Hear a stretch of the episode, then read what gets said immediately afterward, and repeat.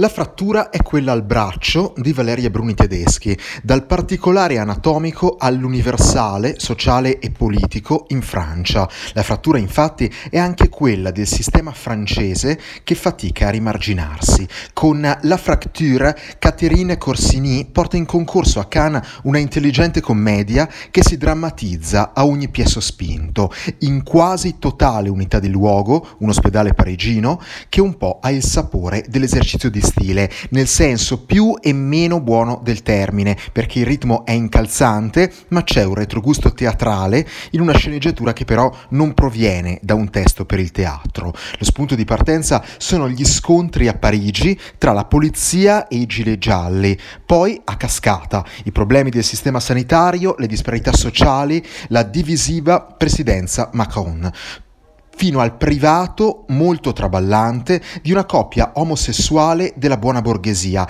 Bruni Tedeschi e Marina Foix, entrambe bravissime come tutto il cast. L'italo-francese a fine festival potrebbe anche andare a premio. Federico Fumagalli, Festival di Cannes.